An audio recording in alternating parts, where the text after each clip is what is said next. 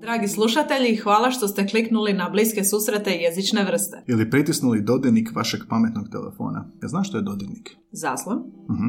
Mi smo Anja i Gaj i u ovom kratkom uvodu htjeli bismo vas obavijestiti o sustavu potpore našem radu i zahvaliti na dosadašnjoj potpori. Upravo tako, Anja. Dakle, od ožujka 2020. do danas, svaki tjedan, a nekad i češće, izlaze naše epizode, naša jezična druženja. Pa ako smo vas u prošlih više od 115 epizoda zabavili, nečemu naučili, zaintrigirali i želite nam pokazati kako cijenite naš trud i rad, možete nas počastiti kavicom. Upravo tako, Gaj. Putem stranice www.buymeacoffee.com možete nas nagraditi kavicom za 2, 5 ili 10 eura, ovisno koliko kofeina nam želite. A neki od nas su ovisni o kofeinu. Da. A osim jednokratne kavice, možete za 5 eura postati našim mjesečnim pretplatnikom i ostvariti pogodnosti poput privatnih linkova na epizode koje su snimljene, a još nisu objavljene. Više o svemu tome saznajte na www.buymeacoffee.com kosa crta bsjv, a link pronađite u opisu svake epizode. I neizmjerno hvala svima vama koji ste nas već podržali, jer vaša potpora nas motivira, drago nam je čuti da dobro radimo, ali i pomažete financirati novu i bolju opremu za kojom, ako smo iskreni, žudimo. A sada nastavljamo naša jezična druženja.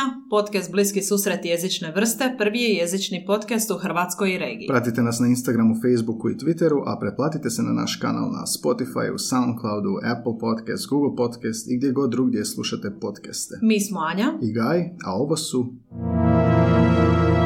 Bliski susreti jezične vrste.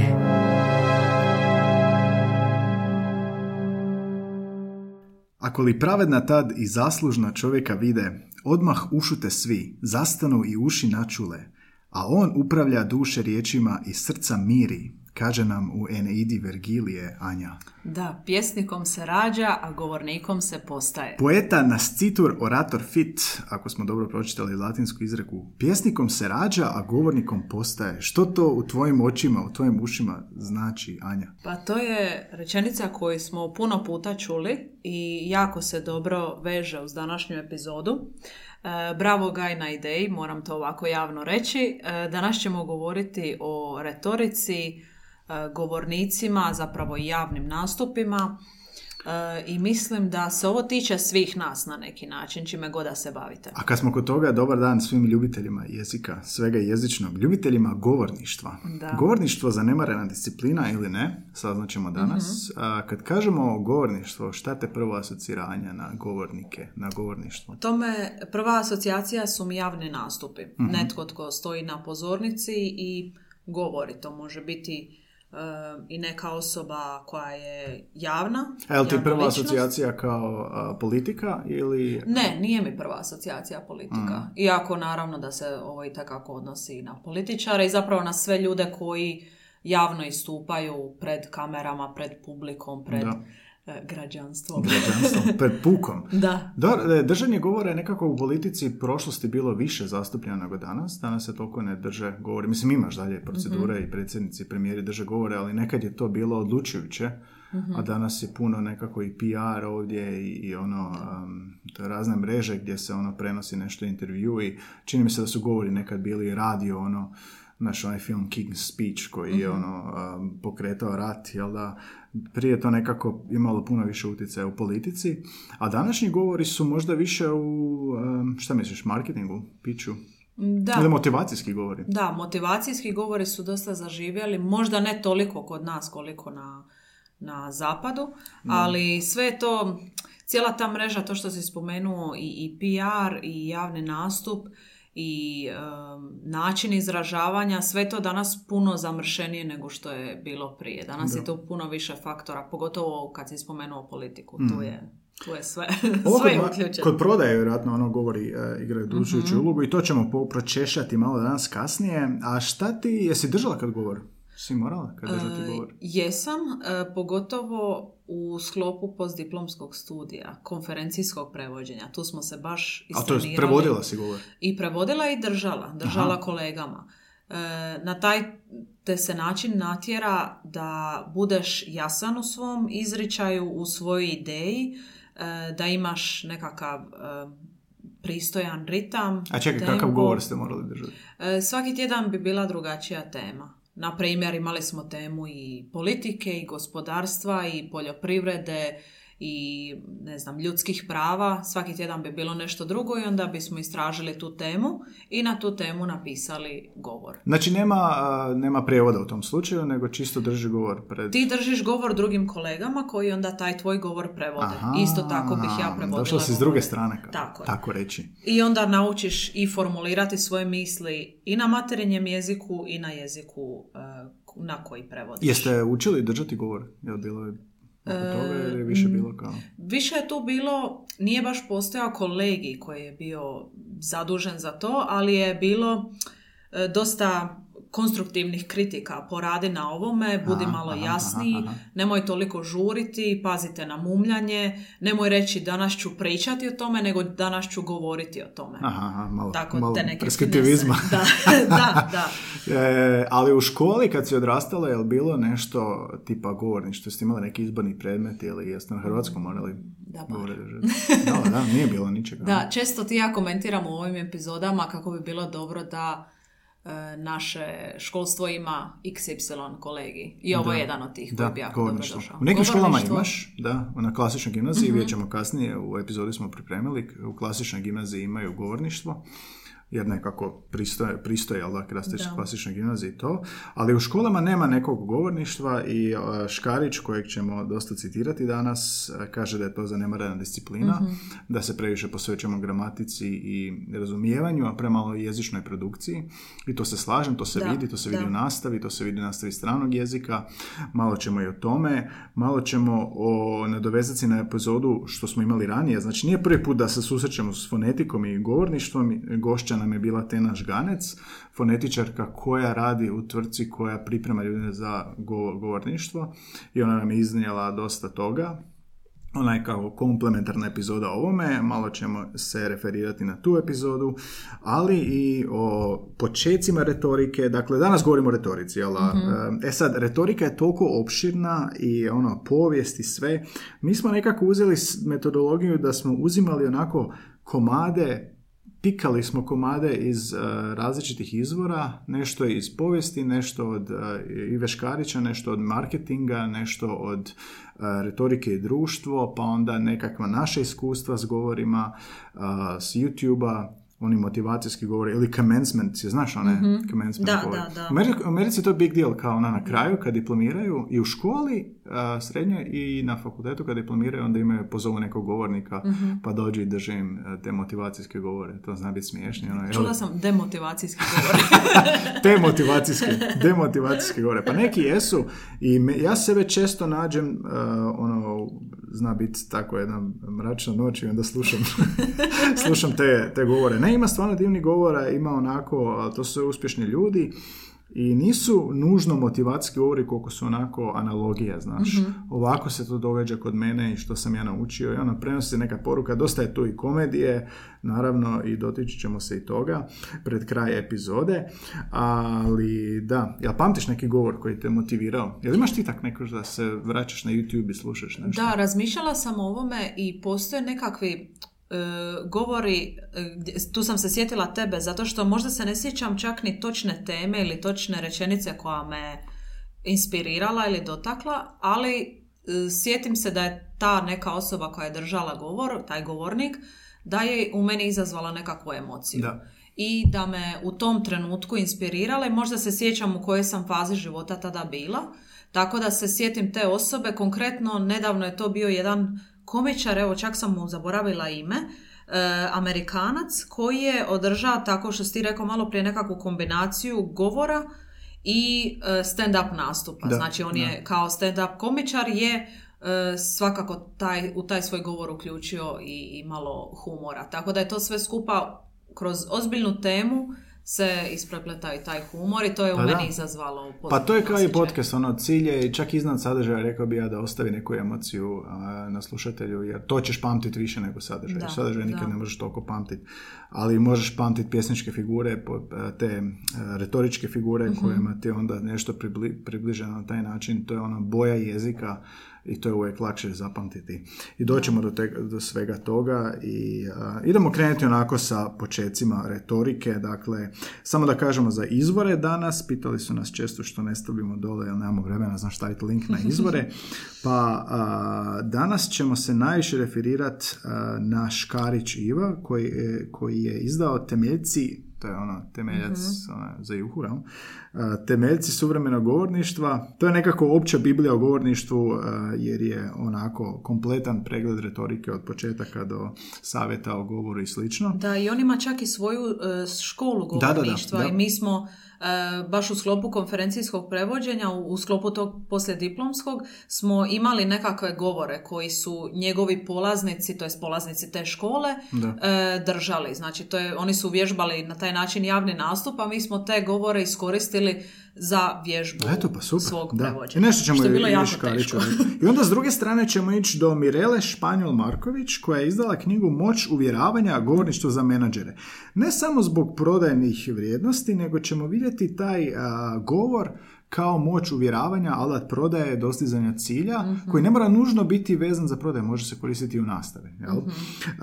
I nekako nam je i onako okvir za sve ovo dali diplomski rad jedan, a to je Prgomet Edite, koji je istraživao govorništvo i kroz svoj diplomski rad je citirala ovi dvoje koje smo naveli. Da. mm dobro, ajmo mi od početka. Što je pobogu retorika? Da, uvijek se referiramo na hrvatsku enciklopediju. Na Bibliju. neke, da, da, da.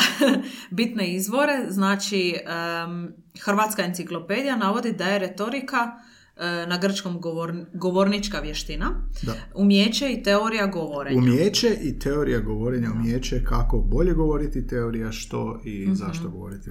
I nastala u okviru javnog života antičke Grčke, gdje su se pred sudskim, političkim i filozofskim forumima redovito održavala govornička natjecanja. Znači, to to možeš zamisliti, ako si bila da, na teni, znaš, ono tamo dođeš dolje pa kad govoriš se glasno čuje zbog amfiteatralnog oblika Tako je, da. i onda oni govorni e, da bar mogu ići kroz vrijeme i doći tamo i to uh čut i biti nositi one haljine i masline u kosi. Da, ti zapravo samo želiš taj outfit, budi... to mogu bolnici završiti pa ima taj outfit. Da, antičkih vremena je retorika govornička vještina, kasnije umjeće, a onda se razvija kao teorija govorenja, a danas nekako se retorika smatra više moći uvjeravanja. I to je sad politika i marketing, jer utječe na stavove, utječe na emocije i mhm. utječe na djelovanje. To je definitivno i vještina onda i umjeće i pa dan danas. Samo što se možda upotrebljava u druge A zanimljivo je ovo što kaže pjesnikom se rađa, govornikom postaje. Želi naglasiti da ne možeš možda emocionalni duh pjesnika izraditi koliko govornika možeš mm izgraditi. Da, tako je. A i treba imati na umu da kad god si ti govornik, to sam ja naučila nedavno tijekom tih kolegija i, i vježbi, e, koliko god da ti misliš da, da će ta tvoja nervoza i utjecati na tebe i da je ona prevladava, trebaš se staviti u kožu sebe kao slušatelja, kao publike i shvatiš da nikad, odnosno veći, velika većina ljudi e, nije da jedva čeka da govornik koji je na pozornici da, da se spotakne svoje riječi ili da, to bude loš govor jer smo svi tamo i ulažemo svoje vrijeme da bismo njega ili nju slušali. Da, to si, to si lijepo primijetila. Ja sam, kad sam radio u školi, onda sam, nisam nikad prošao govornički tečaj, ali smo imali tu vježbu sa svim razredima u srednjoj gimnaziji sam rekao da moraju držati jednominutni govor mhm. i dao sam neke opće smjernice. Znači, nije to toliko više bilo na tom vještini govora, nego čisto zbog upotrebe jezika. Jel? Mhm. Tema je bila kao my passion, moja strast. I onda su mnogi učenici imali problema s time da ne znaju, nemaju strast. Kao čem da pričamo o spavanju, to mi je strast. Možeš, možeš. Ali ono, samo im daš vremena, budu, budu živčeni na početku s, tom temom, jer to je najgore kad moraš tako nešto. Mhm. Jel? I on nevjerojatni govora je tu bilo nisam opet stručan s te govorničke strane da bi mogu analizirati koliko je to kvalitetno bilo, ali nije ni bitno. Nego je bilo zanimljivo vidjeti kako oni govore, kako, uh, baš ono my passion, svoju strast izlažu uh, ljudima. mm I ovoga, sjećam se da je bila jedna scena da je mi neko rekao, ali kako da ja kao to sad prenesem, kako da ja sad to nekom govorim, ne mogu se osjećati samo pouzdano, govoriti o nečem što mi je strast tako pred ljudima, pa znam da smo rekli da, pa gle, kad si ti tu naprijed na toj pozornici, ti si šef, kao da ti, mhm. ti dominiraš prostorom. Sad ćeš vidjeti, onda smo probali tipa kao, ko više zna o tvoj strasti od tebe? Znaš, mm ko više zna o tom o čem ti pričaš nego ja? Mi ostali smo samo ono tu da nas podučiš u tvojoj strasti. Ljudi to žele čuti. Da, i to mi je bilo zanimljivo, tako da i onda ih godinama kasnije vidjeti kako stvarno gone te strasti u karijeri, to je isto lijepo, da. Da. Spomenula si Ivu Škarića, ajmo saznati njemu više, više o njemu, jer ta njegova temeljica suvremenog govorništva je a, ono, a, knjiga, Biblija za sve koji se žele baviti govorništvom. Da, e, on se baš bavio tim temama, on je bio jezikoslovac, to je poznati jezik, i hrvatski jezikoslovac, fonetičar i retoričar i bio je dugogodišnji redovni profesor na Filozofskom fakultetu u Zagrebu, a kasnije profesor emeritus. I bio je redoviti član HAZU-a, Matice Hrvatske, Hrvatskog filološkog društva i prvi predsjednik odjela za fonetiku. Da, na faksu. I od 65. je od, e, počeo održavati brojne tečajeve za govornike radija i televizije, sudjelovao je brojnim audicijama za prihvat novih djelatnika u te medije. I jedan je od organizatora po- na HTV-u službe za jezik i govor, 91. A 92. ono što si ti rekla, sa govorničkom školom je pokrenio tečaj govorništva i to je održavao sve do svoje smrti. Znači, od 92. govorničku školu i to si rekla da su, što, uzimali ste njihove govore ili tih ljudi koji su... E, Tako je da to su govori koji su snimljeni, objavljeni na, na YouTube-u i onda bismo se mi nekad referirali, odnosno uzeli bismo te govore u svrhu svoje, svoje vježbe. Samo što ti govornici jako su dobri, vidi se da su prošli nekakvu obuku, da su istrenirani, samo što je to, pojedini govori su za naše potrebe bili prebrzi. Onda shvatiš da to možeš pratiti na svom jeziku, ali kad to treba prenijeti u E, drugi da, to je jezik, dosta dva je komplicirano. A s druge strane imamo, jel da, Mirelu Španjol Marković, ona je, e, rekli smo da ćemo njenu knjigu Moć uvjeravanja, govorništvo za menadžere i oni koji to žele post- postati, a, iz 2008. Ona je direktorica i vlasnica tvrtke Ciceron komunikacija, vidjet ćemo zašto Ciceron. Ta tvrtka je specijalizirana za treninge iz područja retorike, komunikacijskih te prodajnih vještina. I ona navodi već u uvodu, glavni cilj retorike jest uvjeravanje kojim se može upravljati, zavesti i manipulirati ljudima. Da, ovo me podsjeća na epizodu s lažima, lašcima. Da, lašcima. Zato što svi mi ovo primjenjujemo, tu re- nekakvu retoriku na Da, svakodnevnoj sve, bazi. sve što, ovo je retorika, sve što radiš, znači intervju, anketa, sve, sve Škarić kaže da Ti je i ja kad se dogovaramo kad ćemo snimati, jedan drugoga uvjeravamo. I često čuješ, pa da, i često čuješ ono kakva mu je retorika. Jel? Znači, Da, nije da. retorika samo stajati na pozornici i držati govor. Retorika je sve, svaki Da. oblik govorenja. Da. Ali sad ćemo ići malo u povijest, u začetke. Nemojte zaspat, si- nemojte zaspat, a, nemojte preskočiti, ovo je Bićemo jako važno. zanimljivi. Da. E, Znači, kako je nastala retorika? Kao znanstvena disciplina, retorika je nastala u antičkoj Grčkoj, kao što ste vjerojatno mogli pretpostaviti ili znate tu informaciju, gdje je uz gramatiku, logiku, aritmetiku, geometriju i glazbu bila jedna od sedam slobodnih vještina. Da, prvu školu retorike otvara a, Empedoklos sa Sicilije. On je nekako se smatra utemeljiteljem retorike kao znanosti. I Cicero navodi da su e, Koraks i Tizija imali e, povijesnu ulogu u rađenju antičke retorike zbog tih javnih rasprava. Ali veliki uspjeh doživljava retorika sa sofistima, to su e, skupina grčkih mislilaca i učitelja, pazi, sofisti. Oni su putovali i nudili usluge iz podučavanja retorike, putujuća grupa podučavatelja, retoričara. I oni su, dakle, ustanovili su to dotadašnje iskustveno znanje o primjerenom i učinkovitom Mhm. ustrojavanju govora, puto- putovajući i podučavajući to. Da.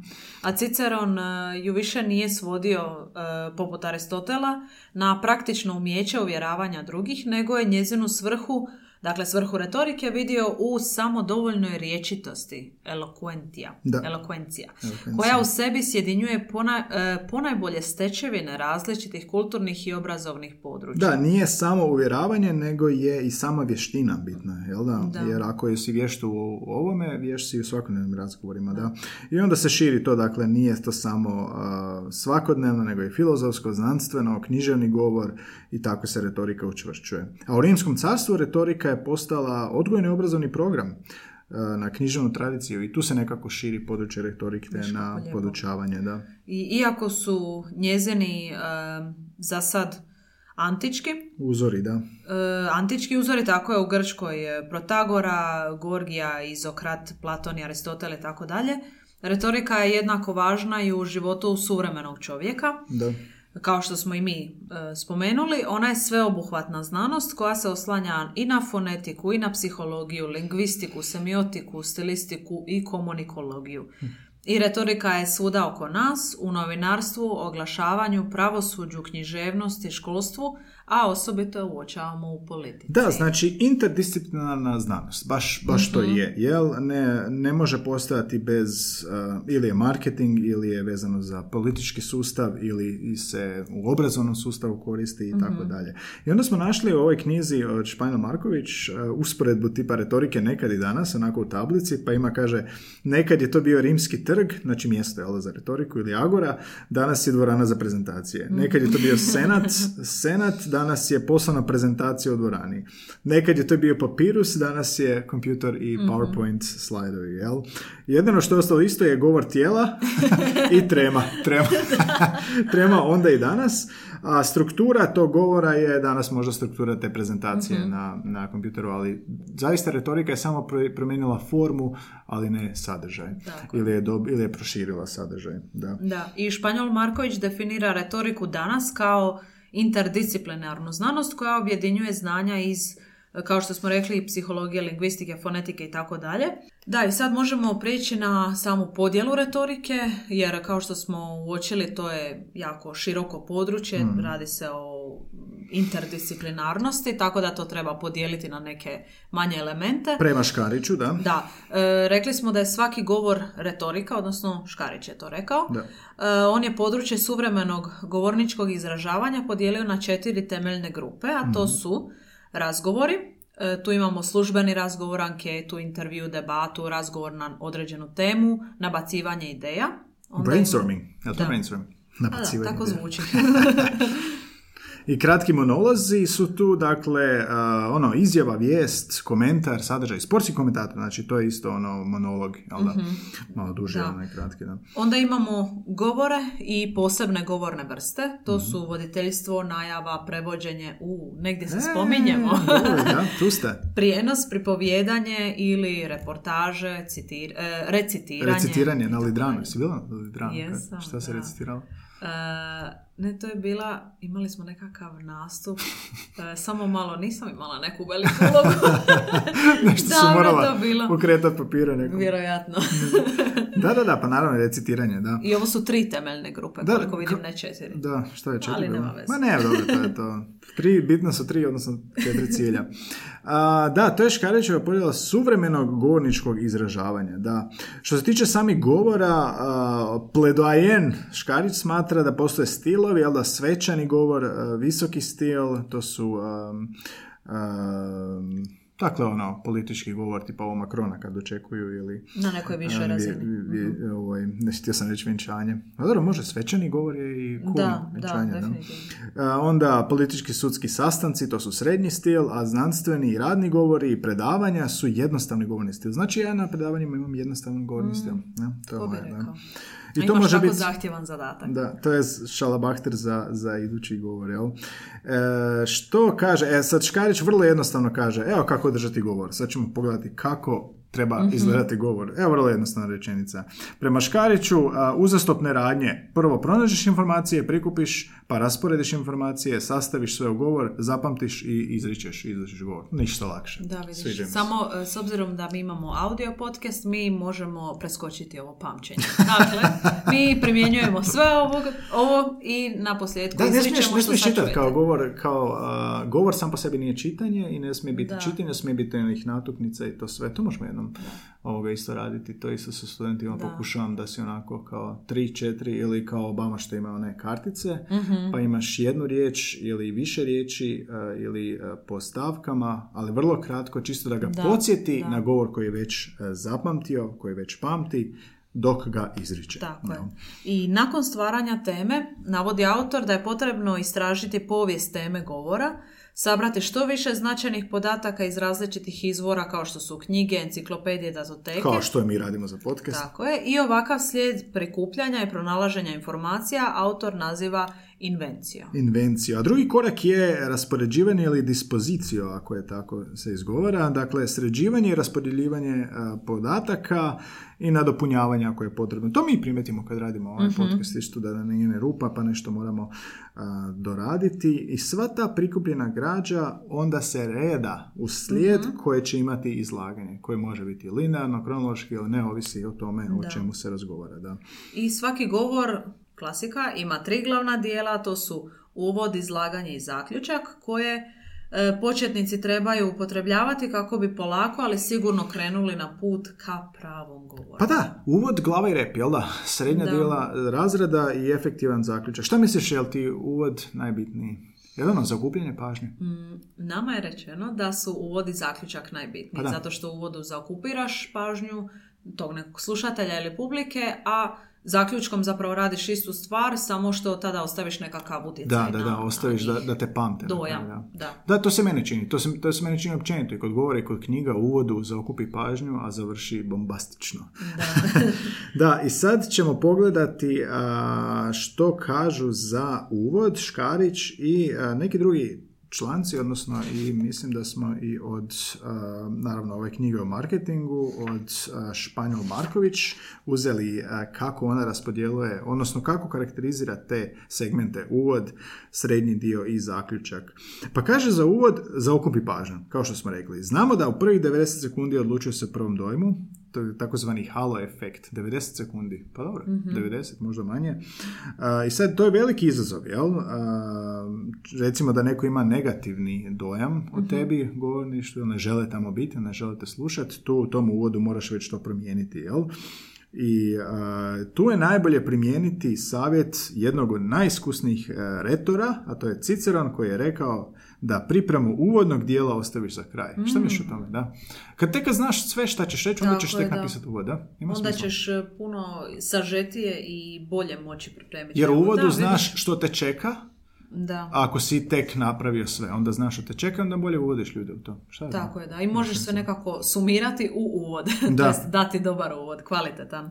Da, imamo uvode glasovitih govora. To je znanstveni rad, da? To je Kako- znanstveni rad, kako steći naklonost publike i stvoriti zanimanje za temu. To je od Pletikos, Ellen Marie i Vlašić Dujić Jelene. Ovo je bio znanstveni rad e, koji je objavljen u zbirci Glasoviti govori 99. Istražili su na koje sve načine glasoviti govornici ostvaruju funkcije uvoda. E sad, što su funkcije uvoda? One navide u svom sažetku rada A. Privlačenje pozornosti B. Stvaranje naklonosti prema govorniku. To je ono, znaš, želiš da ti se svide, znaš, često ili šale ili nešto, želiš da se publika zainteresira za tebe i na posljedku najvažnije pobuđivanje zanimanja za temu, jel? Osim Da. ako nije implicitno, ono intrinzično već neko motiviran za to, jel? Da. Što ispituje rad još? E, rad ispituje kakve su specifičnosti uvoda s obzirom na vrstu govora. Imamo opći politički govor, parlamentarni, sudski, vojni govor, propovjedi, svečani prigodni govor. propovijed smo zaboravili. Da. I postoji li imanentno pravilo o redoslijedu pojedinih elemenata uvoda? Da, analizirali su 127 a, početnih dijelova ugovora, a bože ugovora, govora, bavim se ugovorima. Am, I načini, saznali su da su načini na koje se stječe pozornost i jača veze publike govornika a, najčešće ovi. Znači u 32 od tih govora je hvaljenje publike, pod dva je, odnosno 27 govora, izražavanje skromnosti govornika. Znaš kako to doslovno kao, "A, šta šteta što sam tu, ne, ne znam šta je ono skromnost. Da, primijetiš, to su, to su jako suptilni znakovi u tim govorima. Aha, Znaš aha. kad... Lažna e, skromnost, tako nešto. Toč, nije, ne mora nužno biti ni lažna skromnost, nego recimo da netko, e, to sam neki dan sam slušala nešto na tu temu i baš sam primijetila ovaj element, e, kad netko kaže da ja podučavam druge ljude, ali ja sam učenik tijekom cijelog svog kao, života. da, da, da, Tako da, da to kužim, nije kužim. lažna skromnost, to je istina i ta osoba se ne želi prikazati sveznalicom Dobro, jer nije. dobro, dobro, da. Skromnosti govornika na taj način. Uspostavljanje vrijednosti e, govornika, znači koliko si bitan, 24 slučajeva. A, a u sudskim i parlamentarnim govorima koje su analizirali, govornici često počinju pokudom svojih protivnika. da. Ovo se koristi u marketingu, A da. sjećaš se te epizode Da. slogana kao e, bolji smo od konkurencije. da, da, da. Bolji smo ili ono... um, Da, pa kao ovo, ovo št, jel vam dosta ovoga? Da, da, A da. kroz to dosta ovoga je ono uobičajeno što Svi su svi ostali, da. I od načina kojim govornik ulazi u temu najčešće je priča. I E, kao ovo, ovo smo ti da, ja super, puno super, puta, to, da. to ti pogotovo. Bez priče ništa, bez storytellinga onako u početku, to za, Tako je. zaokuplja pažnju, kao bajke. I zatim podjednako često imamo citat, Kao što smo mi danas krenuli? Tako vidiš ti, je. vidiš ti O. nas. Ko da smo čitali pripremu. onda retoričko pitanje, to je Jeste li zanimljiva ikad ostali bez taktika. novaca? Da. Onda ugasite ovaj podcast, jer Da. smo i mi. E, Počinjanje sa središnjom misli, nagli početak ili najava prigode držanja govora. Da, ja recimo ne volim sad kad se onako polako ulazi u govor. Sviđa mi se ovo Mhm. in medias res, početanje sa središnjom misli, nagli početak. Um, Ili da. da, da, da, nagli početak da kažeš nešto bombastično Da. i onda odmah zaokupiraš Pitanje mi se pozornost. isto sviđa, da, pitanje onako traži odgovor, makar retoričko pitanje možda. a? Da, da. Je retoričko Da. pitanje.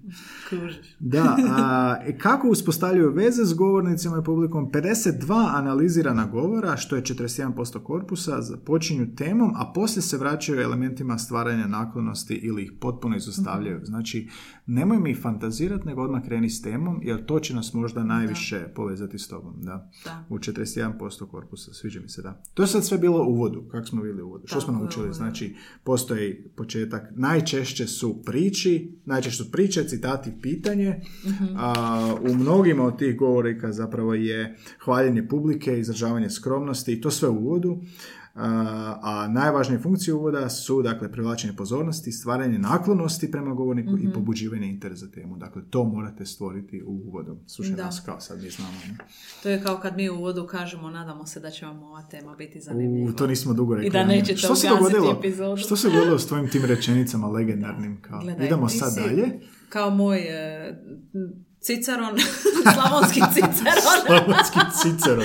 Zvuči E, Zabranio da takve stvari izgovaram. Da, to tako da. prije govorila. Slavonski ciceron gaj. Da, ljudi ako žele ugasiti će ugasiti. Što je rade. A, da, onda idemo na glavni dio govora. To je kazivanje i dokazivanje, Mhm. kako tvrdi Škarić. Kazivanje i dokazivanje. Šta to znači? Da, tu se, tu govorimo o argumentima koji moraju biti dobro logički strukturirani. Mhm. I autorica Španjol Marković podijelila argumentaciju u pet koraka, najpoznatijih načina preglednog argumentiranja koji se nadovezuju jedan za drugim. Ovo je dosta slično sa sejem. Idemo čuti e, koja su ti pet koraka. Imamo e, početnu tezu, Nešto, nešto kažeš, znači ja sam lud. tako postaviš, Ja postaviš sam lud. temu. ne, da, ja, ja ću dati primjere, da. Može, ja sam lud. Ok. E, pojašnjenje koje pojačava osnovnu tezu. To sad može biti da mi je di- dijagnosticiran da sam lud. Mhm, Ok, recimo. dobro. E, stručno dokazivanje. Aha, tu mogu recimo priložiti dokument. Nalaz, Nalaz, da. sa psihijatrije. Da. E, emocionalno pojačavajući primjer. E, to može biti primjer, znači gdje se pri, uprizorilo to moje uh, ludaštvo. Gdje se manifestiralo. Da, ti se manifestiralo ili ono da bi ljudi rekli, "E, se da, pa to čovjek koji to radi je lud. Mhm. Onda imamo zaključak koji iz tog proizlazi. Pa zaključak je da trebam liječenje. Da Znači ovo je sad bilo recimo primjer. Početna teza, pojašnjavanje koje pojačava, dokaz, primjer i zaključak. To je često kao i esej, znači teza, pojašnjenje, primjer ili dokaz ili jedno i drugo i zaključak iz toga. Da. I jasno je da sve ovo mora biti jako pažljivo koncipirano, odnosno e, strukturirano i Tim organizirano. redom. I tim redom zato što ti govor slušaš. Znači ti nemaš taj nekakav popis ispred sebe. Da, ok, možeš transkript. imati prezentaciju, ali ti moraš moći pratiti to. Ali to ima smisla, znaš, ja ću prvo nešto reći pa ću onda objasniti, ali dobro, vjerojatno je to ono a, pravilo koje vrsni a, majstori mogu, a, kako to kažemo, bend, kao ono, slomiti, a, izokrenuti pravilo, a, nauči pravila kao majstor da ih možeš savladati, da ih možeš mijenjati kao umjetnik, jel? Da. Jer ko je dobro vješt može krenuti sa primjerom i zapravo izokrenuti čitavu ovu argumentaciju pet koraka na opačke i dalje biti učinkovit. jel? Ali to iziskuje vježbu. naravno. Da. Ono što kaže, ne smijemo zaboraviti, kaže Španjol Marković, je emocionalni faktor. Mi smo emocionalna bićanja koja funkcioniraju na temelju identifikacije s drugima. To, je, to znamo iz vlastitih primjera. Jel? Znači, moram ja sebe pronaći u tom govoru. To je možda ovo sa emocionalnom pojačavajući primjer. Jel? A, moraš publici dati nešto što je interes za njih kako bi se oni pronašli u tome i tak, tako taj govor postaje uspješan i efektivan. Ovdje najviše ona govori naravno o marketingu, ali to može biti bilo šta, politika pogotovo. Ali je, poistovjećivanje. Da. To, je, to sad malo zvuči blesavo, ali one reklame što si ti naveo malo prije. Je li vam se ikad dogodilo ovo? Je li Da, vam da, da, dosta da. ovoga? Bez, ne može govor ne uključivati publiku, da. Da. Mora biti povezan. Onda imamo zaključak. E, najavljen u govoru najbolje ga je podijeliti na tri dijela. I autor prvo savjetuje napraviti sažetak svega onoga što smo To govorili. znači sinteza. Škarić, Škarić. Mhm. mhm. I drugi dio zaključka čini poziv u kojem se također ističe cilj, ali istovremeno poziv na prihvaćanje naših misli i apelirajući na akciju koja slijedi. Da, to je politika možda najviše apelirajući na akciju. Da. Da. Efektivan završetak je treći dio i najbolje je iskoristiti, znači to je sam kraj, Mhm. Najbolje je iskoristiti neku jaku rečenicu, sentenciju kojom ćemo pozdraviti publiku, nasmijati Mhm. i ostaviti u ugodnom raspoloženju. To sam, to sam sad mi je palo na pamet jedan govornik koji je došao na naš faks uh, na germanistiku kad smo studirali. Uh, bio je baš njemac i znam da je krenio, nešto je bilo morfologija, nešto je bilo, nije, ne sjećam se, evo vidiš, ne sjećaš se sadržaja, sjećaš se emocije. A, znam da je počinjao sa, što ako vam kažem, vjetar, vjetar kao piri, zatvorite prozor. Nešto je tako bilo, nije sad bitno, jel? Znači, tako je počinjao i sjećam se da je završio i napravio čitavi krug i došao sa tim zatvorite prozor. Da. znači, cijeli taj jedan eh, cirkularni eh, način govorenja i znam da je bilo nešto duhovito na kraju da smo se smijali. Da, i isto je stvar, sjećam se točno jednom stand-up nastupu napravio Kevin Hart. Pa da, E, stand-up to, isto. kad sam gledala na YouTube, mislim da nastup traje, ne znam, sat i pol ili tako nešto. I on je na početku spomenuo nešto, sad, e, sjećam se što, ali ne želim nikome Mhm. ukvariti doživljaj ako još nije slušao ili gledao. I na kraju se tako vješto, nakon svih tih priča i e, zapleta i raspleta, tako se vješto vratio na Da. tu istu rečenicu i onda ostaneš pah, jer se sjećaš da si to čuo prije sat i pol i onda te on podsjetio na to i time je završio nastup. Da, to, to je je izvrstan Taj govornik. kružni pristup i u onim feature člancima, dužim novinarskim tekstovima, a, to je vrlo, vrlo učinkovita forma, taj krug. Jer kao, počeo si s nečim, pa šta se dogodilo s tim početkom od kad si počeo, vraćajući se na to. Znači, vraćaš se na isto, ali nije isto nešto se promijenilo, a to što se promijenilo je sve što se izrekao u glavnom dijelu. Da, da. A, dobro, i onda zaključak, ne, pa to je smo za Završetak. završetak, da. Da. A, Španjol Marković kaže tri moguća završetka koje ona savjetuje, da. Da, imamo e, poda sažetak rečenoga, približavam se, e, na primjer, približavam se kraju ovog mog izlaganja, nadam se da sam vam bila jasna kad sam za ovaj gorući problem našeg grada predložila tri moguća rješenja. I onda evo, predlaže ta tri rješenja, izgradnju nadvožnjaka, preseljenje do sadašnjeg trga 30 metara južnije i rasterećenje prometa u ovom dijelu izgradnjom podzemne Da, garaže. ovo je jedan od klasičnih, dakle, sažetak, zaključak, sažetak, gdje samo ponavljaš ključnu stvar koju si napravila. Znači, cijeli govor može trajati 20 minuta Da. o promjenama u gradu i onda zaključak, evo, ovo trebate napraviti. Da ponovim, da ponovim, da sažmem, ovo su moje rješenja. Da, i ako nećeš ništa zapamtiti iz tog govora koji može trajati duže od 30, 20 minuta, bitno je da zapamtiš ove, ova tri elementa, po, u, što se tiče njezinog govora, ova tri elementa koja su najbitnije. Da, i ne mora biti sad da recimo ovaj drugi e,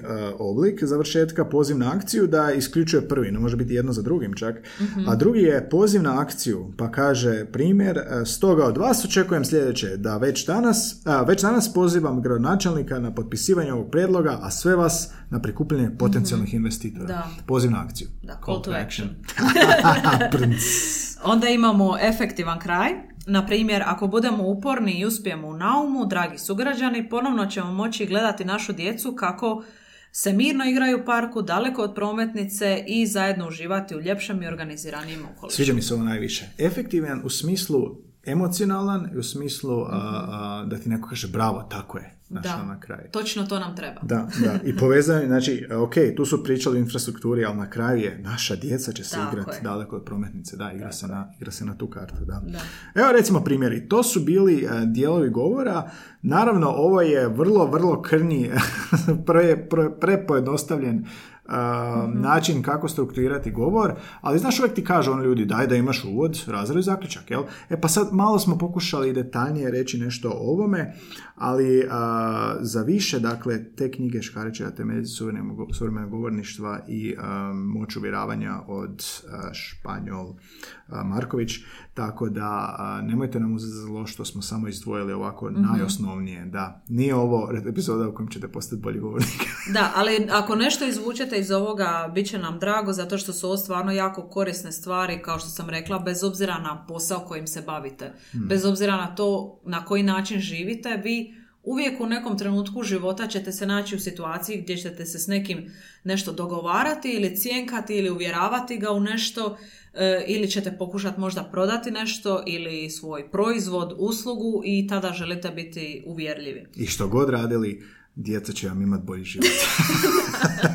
to je efektivan kraj, efektivan kraj. Da, Šta uvijek, uvijek djecu uključi. E sad ćemo malo vidjeti o kako govoriti. Znači, smo gledali sadržaj, a, ili onako recimo raspored, strukturu, Mhm. sad ćemo vidjeti malo kako govoriti. A, naš onaj strah od govora i retoričke figure i slično. Nešto si htjela reći, signaliziraš mi. Da, signaliziram, zato što sad ide ova izreka koju je, to je Škarić je izreku savršeno prilagodio, piše ovdje govori kao što priliči govorenju, a piši kao što pisanju priliči. Uf. I to je nešto što svi moramo, ovo moramo staviti u zaključak ove epizode. Drugim riječima, da ne čitaj, zapamte. ne čitaj, nego govori, da. Tako je. Pa mislim, onda, umjesto slova na papiru gledaš u oči, jel, umjesto gledanja redaka treba slušati na vrijeme i najvažnije, kaže Škarić, umjesto riječi pred očima koje si upamtio, Mhm. treba vidjeti sliku svojih misli. Uuu, Sviđa mi se, da. da. Čovjek prije svega treba savladati paniku, tremu i strah od govorenja. Treba se podsjetiti što je znao prije pisanja, govoriti. Da, to smo znali prije točno. pisanja, da. A vidiš, najviše problema zapravo imamo sa govorom, a ne s pisanjem. Da, ali taj govor definitivno ima, ima svoju formu s razlogom, kao što smo rekli, to je javni nastup i slušatelji nemaju, nemaju papire ispred sebe i transkript, kao što si ti rekao. I s time smo mi na, na tom prevođenju, dok smo pripremali govore, imali problema. Zato što nismo ih čitali na glas. Ti svoj govor trebaš pročitati na glas ili ga vježbati pred ogledalom ili sam sa sobom da vidiš je li to sad izgovorena riječ, je li to dobro zvuči ili je to samo slovo na papiru koje dobro izgleda dok ga ti Tako je, čitaš u tako je. I recimo uh, predavanje isto kad pripremaš. Da, ne da. mora biti ni govor, nek predavanje pripremaš. Moraš jednom održati sam sebi. Moraš Mhm. jednom, ja sam primijetio baš to kod sebe. Ako si ja, ne moram stati si pred ogledalo, ne moram stati pred ploču, ali otvoriti prezentaciju i govoriti si naglas. Ne šaptat, ne govoriti u glavi, da. nego probati izgovoriti sve to. Jer nevjerojatno je koliko primijetiš da kad govoriš neke stvari nećeš primijetiti kad samo čitaš ili Mhm. šapćeš. Nešto ne valja, čak i sadržajno primijetiš, čak Tako i je. po strukturi primijetiš samo zato što glasno govoriš, tako da u toj pripremi. Ah, uf, dobro. Idemo Široka na... tema. Široka tema, da. Idemo dalje, idemo brzo dalje. Govor kao sredstvo uvjeravanja, um, tu ćemo se možda više o marketing uh, usmjeriti, makar ja to ne shvaćam tako, uvjeravanje može biti u bilo kojoj sferi. Uh, autorica Španjol Marković iznosi tri paralelna cilja koja govornik mora zadovoljiti kako bi uvjeravajući govor bio uspješan i cjelovit. Znači sad govorimo o tome kako govoriti, jel? Što nam je prvi cilj? Prvi cilj je informiranje publike, onda ide zabavljanje i na posljedku pokretanje publike. Da. E, to su ti ti važni, važni pokretači zapravo Mhm. koji i govor nam u tom smislu služi kao nekakav alat. I u ovom pogledu podrazumijeva se da će govornik pripremiti podatke, argumente i izjave iz relevantnih izvora, pa čak i grafikone i svjedoke koji će potkrijepiti početnu misao. Da, grafikone, a, dok govorimo o vizualnim prezentacijama, dosta mi pada na pamet Steve Jobs, koji je vrhunski govornik bio, a, koji je prodavao, uvjeravao ljude da kupuju iPhone. A, njegove prezentacije su fantastične. On bi imao ništa teksta na prezentacijama. On bi uzeo, recimo ovdje smo imali kao grafikone, on bi uzeo, kad su lancirali svoj Mac, onda ga je stavio, donio ga je u koverti da pokaže koliko je tanak ili Da, da, mal. da. Ili je stavio na prezentaciju poprečni, odnosno sa strane prikaz meka koliko je debeo i stavio olovku pored toga Mhm, da bi vidio koliko je to. To su potkrepljivanja, da, više nego brojke. I onda često kažu da je on naš ono kontekstualiziranje. 300 tisuća, uh, 380 tisuća kilometara ili 380 tisuća prodaje ne zvuči puno, osim ako kažeš to je kao da si prodao odavde do mjeseca, koje je da. mjeseca kontekstualizacije, da. I vidiš koliko je tebi informacija tih ostalo Da, iz tog da, to je, uopće nemam iPhone i Mac. A moja asocijacija je em, govor, zapravo nije govor, ali ajmo reći izlaganje i obrana nekog odvjetnika tijekom ročišta, tijekom suđenja nekom e, zločincu. Dakle, i oni imaju isto nekakve grafikone ili dokaze, doslovno ih donesu u fizičkom obliku. E, I oni uvjeravaju na, na zapadu u Americi porotu Da. u svoje argumente. Izlažu svoje argumente i uvjeravaju ih da je taj netko kriv ili nije kriv, ovisno Tako je, kontekstu. da. Druga strategija, ovo je bila prva je cilj informiranja, druga je zabava. Druga je zabavna strategija, dakle, često tim svečanim govorima, znaš, kumne vjenčanju i slično, godišnjicama i jubilejima ili neformalni sastanci, za ovakve prilike se upotrebljavaju citati, slike i razni predmeti koji će potkrijepiti našu teznu, a istovremeno suhoparne podatke pretvoriti u zanimljivi nastup. To je vjerojatno najteže i najvažnije, suhoparne podatke pretvoriti u a, zanimljiv nastup uh, koristeći uh, analogije, retoričke figure ili predmete, doslovno uzmeš olovku kao uh, evo vidiš, kao što je ovaj Vux Wall Street rekao, prodaj mi olovku. Da, ali to je bilo zanimljivo, sad sam se sjetila svoje profesorice iz osnovne škole iz povijesti. E, Svaki sat povijesti je izgledao drugačije. Ona je nekako znala te po mom mišljenju su to suhoparni podaci. Kad ti otvoriš knjigu Je, iz naravno, povijesti u da. osnovnoj školi, ti tu imaš samo nekakve godine, događaje, more imena i tako dalje. Da. I ona bi znala svaki sat povijesti napraviti posebnim A šta ti je ostalo pamćenju? E, znali smo nekad čak izaći van učionice, Mhm. otići u nekakav park i onda bismo prepričavali neku lekciju ili bi nam ona predavala tu nekakvu lekciju i onda čim si ti u drugačijem okruženju i malo si opušteniji, to slušaš na drugačiji Da, način, sjetiš se gdje si bio kad si to nešto naučio. Mhm. I onda bi znala raditi, e, stavljati na ploču, nacrtati timeline, Da, da, dakle, lentovremena, da, kronologiju, super, da. da, kronologiju događanja i onda ti... Jel ko ako će si pamtiti sve te godine, ti bude da, moraš, da, moraš Tako ono, staviti sve u neki kontekst, da. Da, Uh, dobro, i to je bio drugi, dakle, zabavna strategija i posljednja strategija je karakteristična više za prodajne prezentacije, političke govore, motivirajuće govore. I ključni faktor u ovoj strategiji je taj ton, motivirajući ton uh, govora. Karizma, emocionalnost, entuzijazam, izbor riječi. Dakle, ono, kako će neko biti strastveno oko nečeg ako ti nisi strastven Da. oko toga, da. da. Karizma završava. Moraš ti prvo vjerovati. Na taj način nekako da, kažeš ljudima što očekuješ od njih, jer očekuješ od sebe. Da. Da. Onda imamo uh, ispred sebe jednu tablicu, deset govorničkih zapovjedi. A, deset, ne ubi govornika svog brata. Tako da, ako zapamtite barem, barem To je, to je, ili to je iz ove knjige Moć uvjeravanja. Španjol Marković, da. A, ona ima svojih deset a, pravila da čujemo zapovjedi govorničkih. Da, prva je uh, princip KISS, znači keep it short and simple, govorite Mhm. manje, recite više. Da, najgora more. stvar je zbit sažet. Da.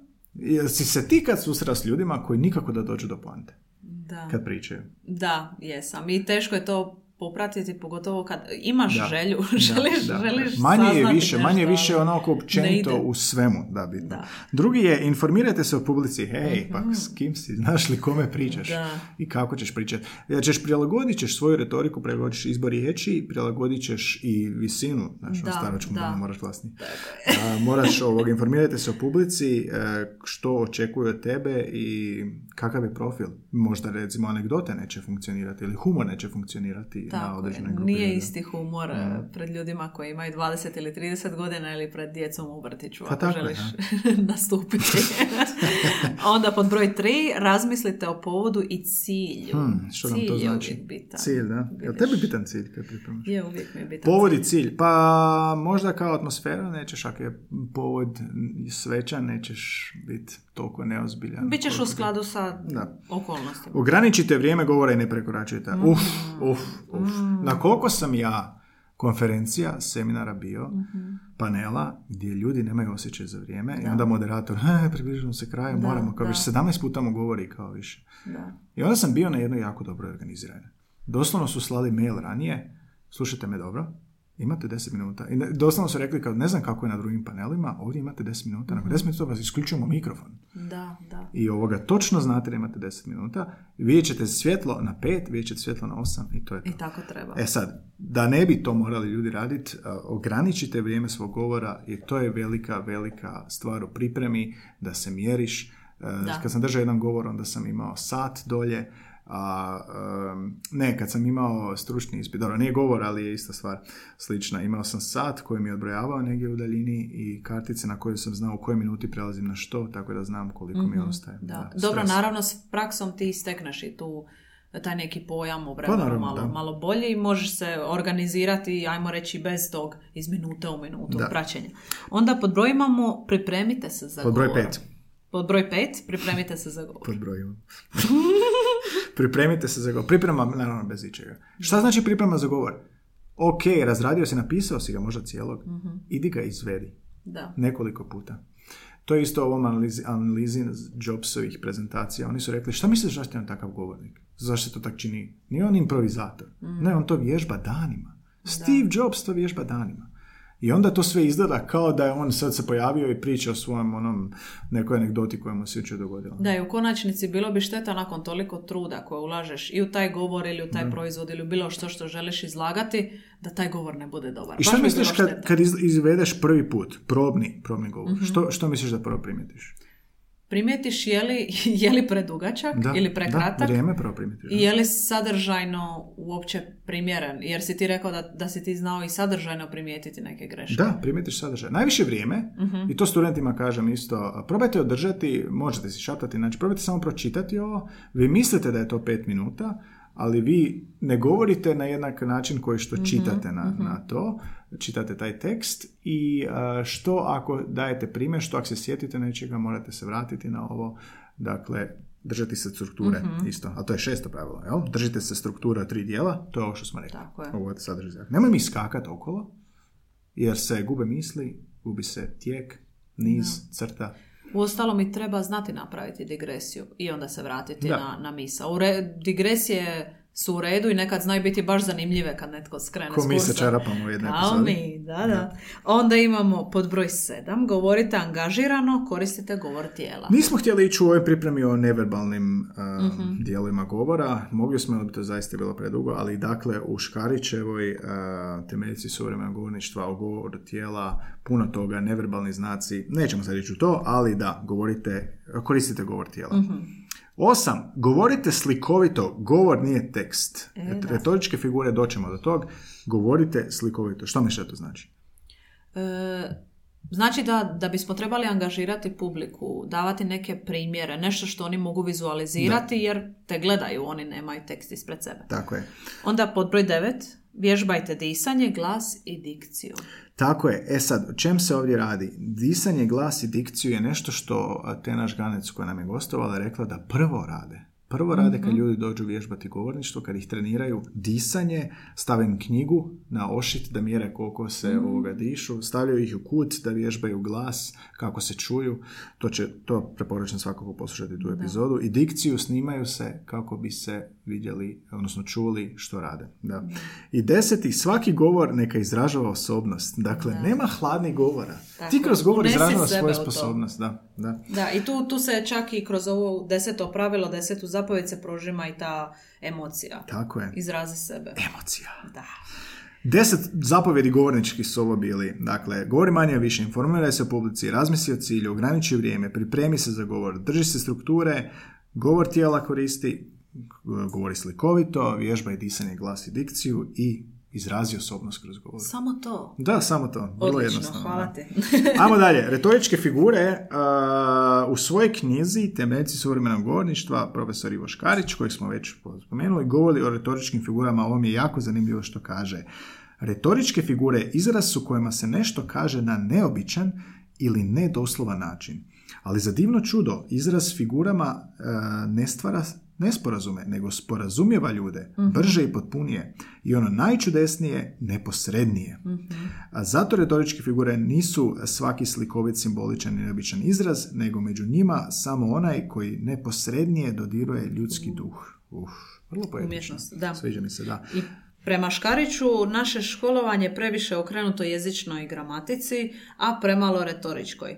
Tako smo, na primjer, u školama učili govoriti gramatički ispravno i korektno, ali smo zanemarili stilističku komponentu jezika, koja govor čini lijepim, umjetničkim, upečatljivim pa i uvjerljivim. Dosta sam razmišljao o tome u smislu kako, će, kako bi to u školi djelovalo, osim da imaš baš predmet govorništva. Kako ti možeš učit o stilu i govor. I nekako sam došao do zaključka da ti ne možeš toliko um, učiti to koliko se zapravo moraš obrazovati da bi ti, recimo retoričke figure, mogao kroz život se sjetiti metafore, analogije, a, svih tih figura koje ti daju boju tom tom govoru, koje daju živost njemu. Moraš se obrazovati jedno, jednostavno da i čitaš i što više učiš i razumiješ i onda lako povezuješ s nečim drugim. Ta moć povezivanja e, će se odraziti u govoru. Da. Da, ali to je sve, ovo sve o čemu mi danas govorimo je teorija, ali da samo ovu tablicu sa deset zapovjedi, deset govorničkih zapovjedi staviš na ploču i da svaki dan vježbaš nešto drugo ili nasumično vježbaš nešto drugo, ti ćeš se ispraksirati u Tako tom je, određenom praksa je, praksa je naravno ključna stvar. Dakle, da. danas radimo na skraćivanju govora. U redu, i onda znaš na što si koncentriran. Da, reci mi ovo što si rekao sad u tri rečenice složi tako u je, jedno. Da. tako je. Mhm. Tako da da se to napraviti. Retoričke figure, dakle, raznih ima. Evo, Škarić evo, ima um, zaista stotine ih je naveo, ali izdvojili smo nekako najvažnije. Mislim, najvažnije, malo smo vidjeli što je Španjol Marković rekla i što onako smatramo da se najčešće proteže, jel da, u govorima. To su metafore, jel da, tipa ono, budimo pioniri na tržištu, jel, ili ono, nisu nogometaši, to su zombiji, u smislu kao ne kreću se. Dakle, metaforo, metafora se razlikuje od drugih figura to što je ona dio našeg svakodnevnog razgovora. Znaš, nekom kažeš on je lav, jel? Uh, ili on je panj. ili magarac. Dakle, uh, to je ono pojačavanje dojma i koristiš metafore svakodnevno da nisi ni svjestan. Metafora je najzastupljenije retorička figura u našim neformalnim razgovorima, a onda će biti u našim govorima isto svakako efektna. jel? Da, da. I onda imamo prolepsu, manje poznatu prolepsu, ili preduhitrenje. Mhm. E, to je e, govornikovo samostalno navođenje mogućih primjedbi ili prigovora. Da, da, da. To je ono, um, što bi sad recimo da zaustaviš svoj govor, što bi neko pitao ili rekao, pa onda da. kažeš, znači, znam da ćete, sad nešto kažeš, Da, pa da. znam da ćete reći kako drugi vam nude ovo, Tako je. ali da vas podsjetim, mi dajemo i ovo. Da, da. Da. Ili znam što sad mislite i onda tri točkice. Da, znam što sad primjer. mislite, kao ti si lud, ali Tako. ne, da dokažem, da. Ja, vidi Znači, se to- da Gaj prolazi kroz krizu. Pred, pred, preduhitrenje, dakle to bilo. Još jedna retorička figura koja se primjenjuje u prezentacijama, političkim govorima je anafora. Ponavljanjem, namjernim ponavljanjem riječi na početku rečenice kako bi pojačao izričaj čiji jel, logički naglasak želimo izraziti. Evo ima primjer a, Markoli, a, Marković Španjol navodi a, nije istina da sam prevario državu na porezima, nije istina da sam prevario državu, nije istina da sam davao lažne izjave u vezi pre- privatizacije, nije istina da sam primao mito. Znači, očito laže. I odmah ti bude sumnjivo, da. da, da, da. Ponavljanje retoričke figura, to je vrlo, vrlo politički, to je um, I have a dream, to je I did not have sexual intercourse with that woman, Bill Clintona. To je vrlo, vrlo često jer uh, zvuči kao da ponavljanjem tim svaki puta sve više demantiraš. Da. E sad možeš se ti analizirati to i smatrati, ok, to možda ono baš suprotno znači, ali kao retorička figura, to je njen cilj, e, pojačati dojam demanta ili promjene. Da. Ali u ovim okolnostima nekako, kontekstima to sve više nešto smrdi. Da, da, da. Nešto je to je ono, da, postaje kliše. Da, Da, da. Isto kao što ono, prvi put kad je neko rekao, ruže, usni su je kao ruža, ono, uf, fantastično Ok. nešto, da. Sada to Ajmo čuješ dalje. samo, ono, swipe left. Samo bježi, bježi glavom bez obzira. Onda imamo retoričko pitanje. Jeste li ikada do sada vidjeli ovako povoljnu ponudu kao što je naša? Da, recimo, nema, govor nije dijalog, nego je monolog, Da. osim ako se baš uključi publika ili ono, gledaš kimanje glave ili nešto. Mhm. Ali su ta pitanja, dakle, manipulativna, jel da, oni sugeriraju odgovor, oni odgovaraju na tebe.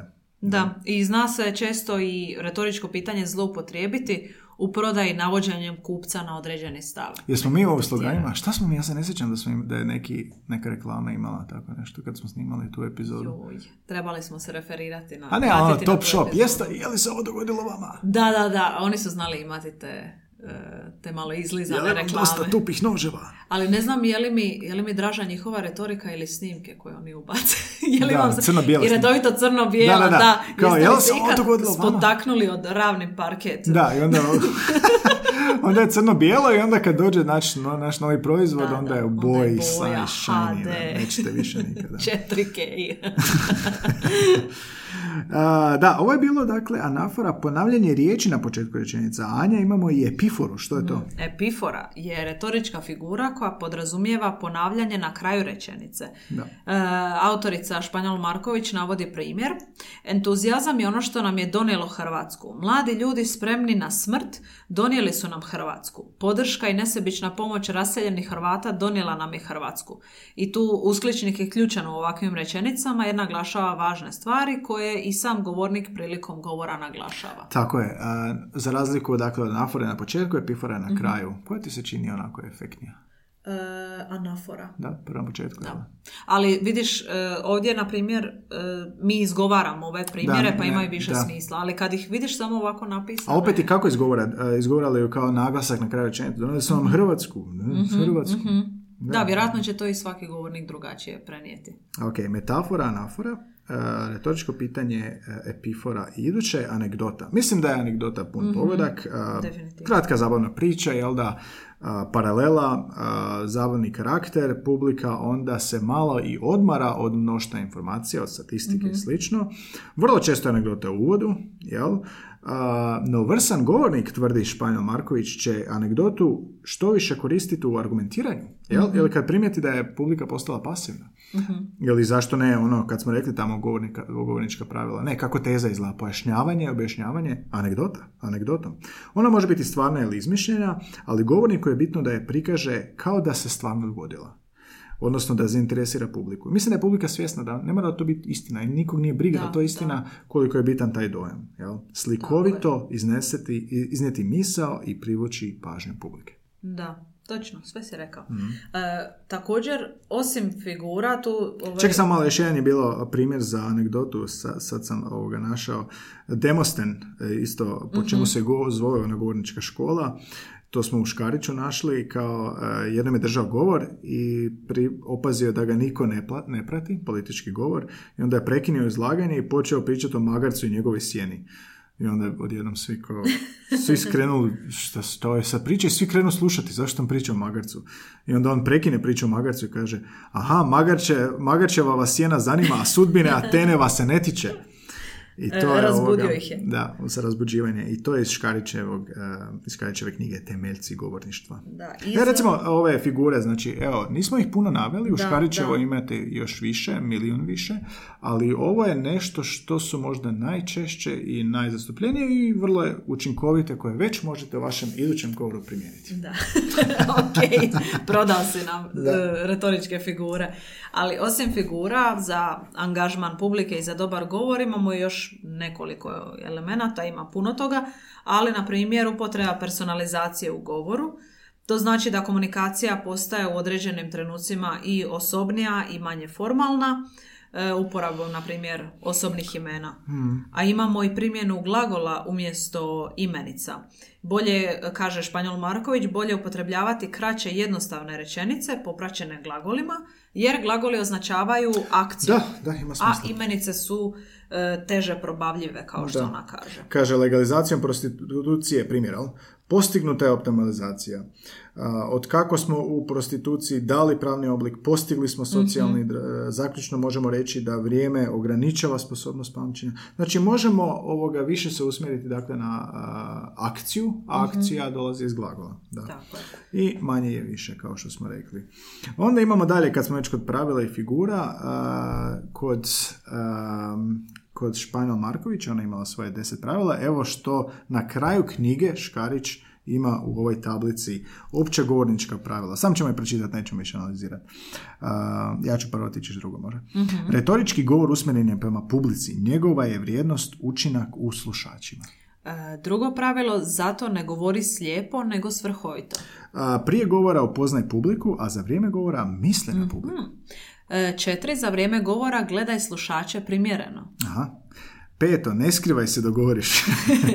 Šesto, prije govora izreci sebi u jednoj jednostavnoj izjavnoj rečenici što hoćeš i to reci drugima. Da, vidiš, reci sebi da bi rekao drugima. Sedmo, to što želiš reći, reci tri put. Reci o čemu ćeš govoriti, govori, a na kraju reci o čemu si govorio. To je ovo uvod razred zaključak. Da. I osam, javni govor troši društveno vrijeme koje nije samo tvoje. A, budi odgovoran, da. Ne brzaj, nego krati. Da. Deset, krateći nikad ne izostavljaj primjer. Sviđa mi se, malo sve teže i teže postaje. Nemoj brzo, nego skrati ako ima previše, ali nemoj skrati primjere. E, Tri su redovna začina, govore, kaže Škarić. Primjer, točka humor i efektivni završetak. E, ponavlja se ovo sve, jel? Da. Onda 12, veličine, brojeva, izrazi, e, Izrazi. izrazi uspored, usporedno i slikovito. Malo jako sitno smo ovo napisali, Znači, veličine brojeva, što smo izrazi rekli, da. usporedno Usporedi mi šta je 350 Da, km. da, da. Ne čita, ne govori, jako važno Mhm. što govorim studentima, govori je čitanje. I posljednje, 14. ne govori bez pripreme, ali govori tako kao da taj čas smišljaš. Ovo je fantastično i ovo, ovo je teško za postići. To sam jednom u životu postigao, sjećam se da sam se tako pripremio da ću pitat pitanje uh, studenta koji će odgovoriti, ako odgovori dobro, to će biti na idućem slajdu, pa, će- pa ispalo kao U, ono, spontano. bravo. Ali Da. A, mnogi moji studenti imaju strah od govora. Anja, imaš li ti strah od govora? E, imala jesam i onda shvatiš da je to, da, da je to stvar Ali si ti išla u tom smjeru, ti si, ti si ovoga i simultani prevoditelj. Tako je, da. i brzo izađeš iz tog nekog straha, iz, iz vlastite glave, zato što shvatiš koji je moj cilj. znači, e, želim prenijeti, e, ili kao govornik želim publici prenijeti određene ideje, ili kao prevoditelj želim e, slušateljima prenijeti ono što govornik Tako govori, je. a oni ga ne razumiju. Znači, moja uloga je tu jasna. Zvuči jedno, jako jednostavno. Da, što ako je. se tresem da ne mogu govoriti ako izađem na pozornicu? Daš sve od sebe, svejedno. Da, daš se od sebe. Nema, nema se najbolje. Imao sam studenticu koja nije htjela držati izlaganje, jer ima pa baš strašan strah od Paniku. govorenja. Da, strašan strah od Mhm. govorenja. I ovoga, ne nikako u grupi ili samo dok je sjedila je sa mnom ako je mogla pričati, ali ispred Mhm. ljudi nekako, nikako. I onda sam pitao ljude na Facebooku i dali su mi neke linkove kao i govorničke škole, razbijanje straha i ono razne kao savjete na YouTube, to su ono mlačenje prazne slame dok ne ode recimo riješiti taj problem koji je očito psihološki, jel? E sad, što Škarić kaže o strahu od govora? Vrlo, vrlo jednostavno je to sažeo, makar ja mislim da iš- iza svega toga postoji još i psihološki aspekt um, koji možda ne je vezan sam za ovo što on kaže. Ali idemo vidjeti što kaže. On kaže, ne postoji strah od javnog govora, nego svega što javno činimo. Općenito treba nastojati da budemo stvarno i u samopercepciji što snažniji i što veći, a ne nastojati samo se prikazivati da smo što snažniji i što veći. I nas je strah e, razlike da se ne otkrije da nismo toliko kolika, takvi Da, da, kakvi da, se da. prikazujemo i zato i sram i strah će se smanjivati ako što više približimo to dvoje i ako što vrijednije i što manje se podcjenjujemo. Dakle, Da. moramo bridget taj gap između kako sebe vidimo i kako nastupamo da bi onda nestao taj strah. Da. Tako je. On također kaže da u govorničkom školovanju sadrži da tu postoje vježbe protiv govorničkog straha. Mhm. To su samopouzdanje, ekspresija, dominacija. I dosta toga se zapravo odnosi na tijelo i disanje i splet vježbi za glas i govor. Da, Imamo tu i rastezanja, izjevanje, opuštanje, duboko donje disanje, pojačano samoslušanje, e, snažno izgovaranje, Vratolomno. no to nije sve, nego i učenje obrazcima i planiranje jako je važno i sve to čini govornika samopouzdanja. Da, kad smo pitali a, Tenu, kad je bila u epizodi, bila je rekla da je dosta i do, do, do, do disanja, da ljudi Mhm. ono jednostavno pa, ne dišu dobro i uspaničare se za Da. toga. I onda ima nekih priprema kao um, a, a, pretjerano izgovaranje, tipa Aha. kao ja ću sada Da, da, da. pričati, kao da je to isto jedna od vježbi. Ali dosta tu ima, dakle, vjerojatno i psihičkih stvari koje treba riješiti sa tim govorničkim školovanjem, da. Ali a, praksa najčešće, da, kod većine ljudi, dakle, nije stvar psihičkih nekih kočnica, nego je praksa. Mi smo imali astronomsko društvo i mi smo u četvrtom razredu osnovne već izlagali radove pred komisijom na županijskom natjecanju. Zamislite kako se onda osjeća. Ali kad to napraviš u četvrtom razredu osnove, onda već kad kasnije odeš, da, onda je sve lakše, da. Iako je recimo kod nastavničkog smjera kad smo studirali a, nije bilo prakse do pete godine što smatram katastrofom. Da, Da. da. Mhm. I to je isto. Kako će nastavnik biti samo pouzdan vješt ako je samo jedan semestar nešto tobože izlagao. Da, zapravo si samo usvajao teoriju čisto. Da, pa da. A, onda što imamo dalje? Mrzim svoj glas. Tak, tak smo stavili podnaslov. Mrzim svoj glas. Znaš ono kad ljudi se čuju pa kažu Isuse, ne mogu se slušat, ne mogu se čut, to nisam ja. Šta misliš zašto je to tako? Sjećam se toga kad su tek izašle glasovne, mogućnost glasovnih poruka na Whatsappu. Aha. I onda poslušaš svoju snimku i misliš se, je li moguće da ovo ljudi čuju? Da, da. Tako je meni bilo s podcastom kad sam krenio isto, Da, još da. prije tebe, zlatni dani, kad sam ovoga nešto, ne možeš vjerat. Ali onda s vremenom se navikavaš. A zašto, zašto nam se gadi glas? Da, mi se zapravo ne čujemo kako stvarno zvučimo, jer ono kako se mi čujemo, zapravo je zvuk koji e, prolazi izvan zraka, kroz tkivo glave i kad se čujemo na snimci, gadimo se sami sebi jer je riječ o nekakvom otuđenju, to nisam ja, Da. e, da imaš osjećaj da je to Vibrira neko drugi. kroz glasnice vibrira ti lubanja i čuješ se drugačije nego što se nekom drugom čuješ. To je nevjerojatno. Bizarno. A svijest je, kaže Škarić, prvi korak, kao i za sve. Snimajte glas i tako se privikavajte na njega. I Da, tak je, tak je meni bilo. Prvo Da. snimaj glas, privikavaj se na njega, da, i navikneš se i onda je čisto stvar navike. Da. Da, i neki ljudi ne vole svoj glas, ali e, ipak su Neki su pak u otporu ako kažu da im je glas uh, loš, da, da, nepopravljiv i sad tu on imaš sve tehnike. Uh, ovoj Teni je u Demostenu došla žena koja je rekla uh, ljudi kažu da loše zvučim i moram to promijeniti, da. I Mhm. Kako to promijeniti? Pa ono, govorila je o meketavosti, znaš ono neni, Mhm, fine, kako zvuči, da. Doslovno tako, tako, tako govoriš cijeli život i ovoga, to možda nije objektivno ugodno ili što god značilo ili ne paše ono, ima neki ozbiljni posao Mhm. moraš uh, izlagati nešto i onda radi na smanjenju nazalnosti, meketavosti i tako dalje. Ali ima čak i nekih podcasta koje ja slušam e, gdje voditelji nemaju, možemo reći, tradicionalno jako ugodan glas, Mhm. ali sadržaj bude toliko dobar i njihova emocija koju oni prenesu kroz te epizode bude ti e, odgovarati. I Mhm, onda na kraju krajeva navikneš se i na glasove koji ti možda na prvu baš i ne odgovaraju. Mhm. Dobro, dobro, dobro. Ajmo dalje, još imamo puno za proći. Da. Retorika i marketing, nekako smo se već doticali toga. Umjernost, umjetnost uvjeravanja putem reklama. Mi smo radili slogane, marketinški jezik. Dakle, reklame su dio te javne komunikacije a, koje je cilj, dakle, onaj AIDI. Ne, AIDA, formula, dakle, attention, interest, desire and action. A, AIDA. AIDA, da. A, da ljudi kupe zbog tvog uvjeravanja. I tu Španjo Marković navodi da je želiš pobuditi osjećaj kod potencijalnih potrošača u kojem govor igra naravno ulogu. A autori knjige Retorika i društvo, Kišiček i Stanković, navode i primjere o tim a, reklamnim jezicima i izboru jezika, strategije, pa kao kako su reklame za čišćenje usmjerene prema ženama, apeliraju na praktičnost, uštedu vremena, novca, a s druge strane dječje pelene odjeća apeliraju na roditeljsku sigurnost, jel da, toplinu doma i Zapravo slično. o svemu ovome smo više manje govorili u sloganima, Pa da. koja je bila jako i zabavna epizoda, ali je i edukativna, zato što Da. sve ove marketinške neke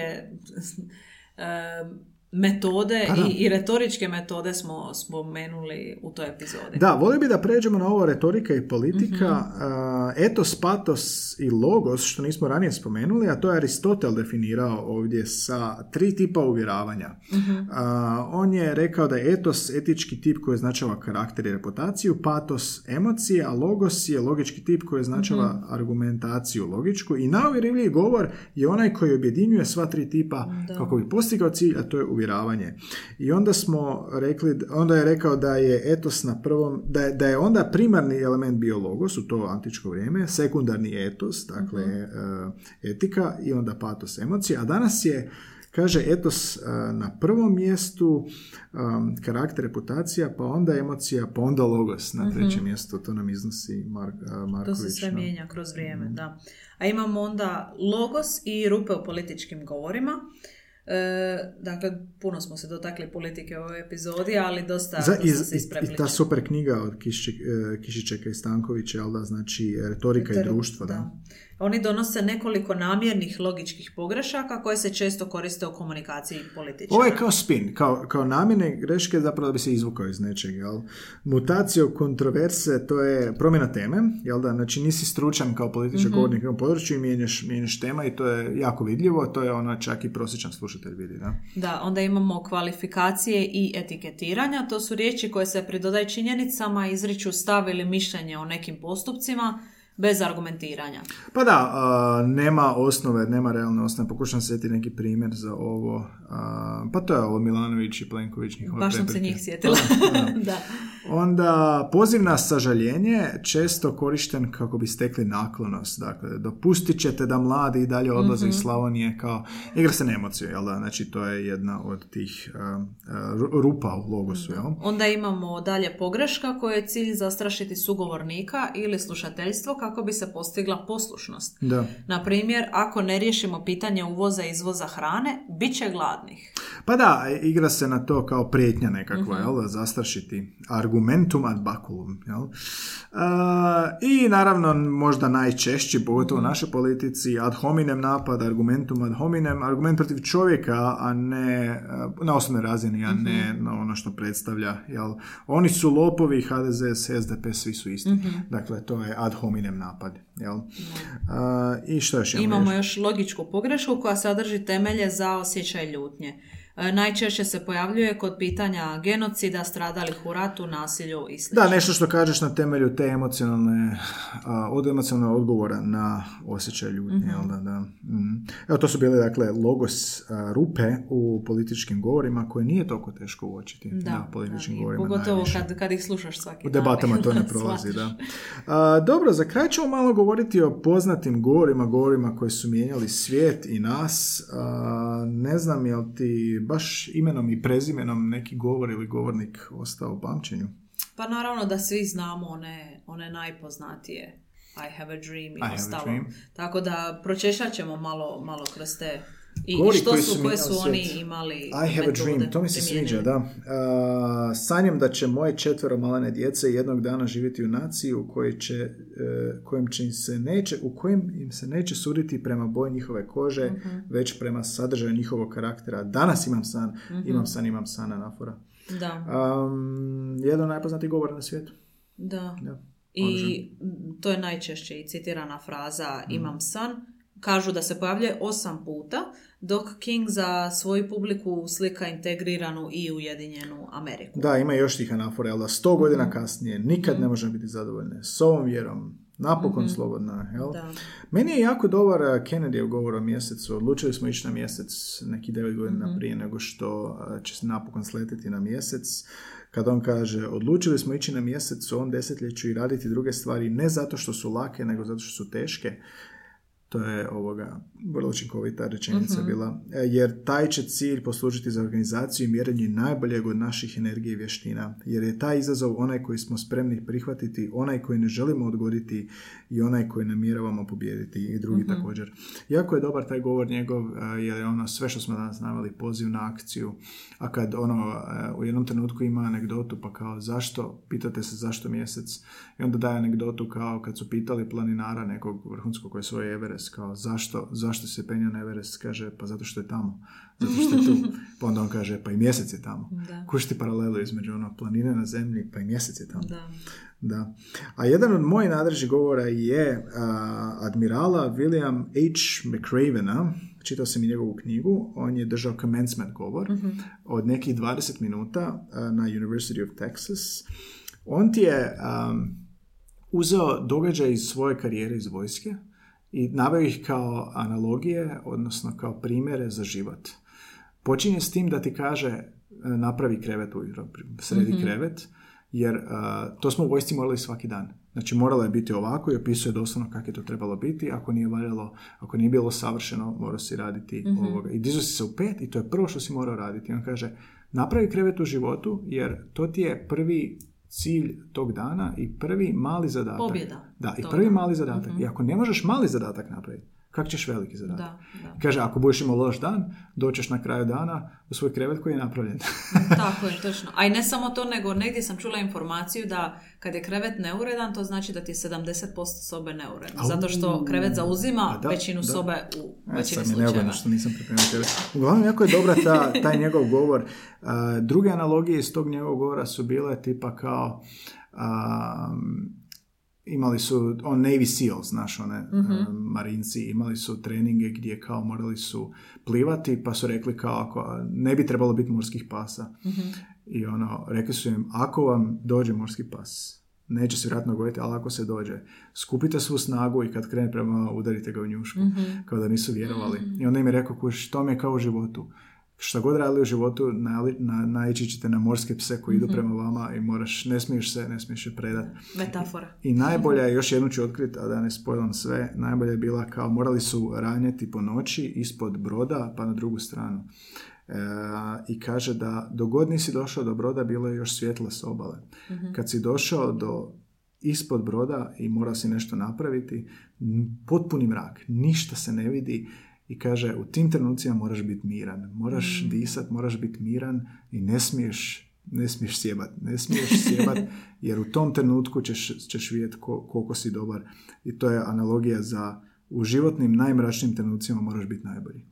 Ne, to mi je odličan govor, to bi Da. svima preporučio. Ja to s vremena na vrijeme, to, to je takav govor da ja s vremena na vrijeme Mhm. to slušam. Da. Na kasnije napisao knjigu o tome i uh, mislim o takvim anegdotama i ono poznati je, poznati je ovoga govornik. Je li snimio audio knjigu? Vjerujem Da, audio knjigu sam. Odlično, Slušajte našu epizodu, audio knjigama. Zapravo smo sve pokrili. E, onda imamo znamenite govore u Saboru, sad ćemo ih e, brzinski analizirati jer ova Pa epizoda... nećemo, traje- nećemo analizirati jer nemamo vremena više, da, ali Može ćemo, a, znači na stranici Sabor HR imate znamenite govore, kompletno. Mhm. Tu je govor Ivana Kukuljevića Sacinskog, to je prvi povijesni govor na hrvatskom jeziku, 1843. poziva na uvođenje hrvatskog jezika u škole, do tad su svi bili na latinskom jeziku. Mhm. Znaš, imaš cijeli govor, on počinje, a, čekaj, sad ćemo pročitati, preuzvišeni gospodine grofe i bane, presvetli Mhm. velmože, slavni stališi redovi, kao, kao što svaki pravi Harvat i Slavonac, tako sam ja s velikom zaista radostju i unutrašnjim ushitjenjem razumio da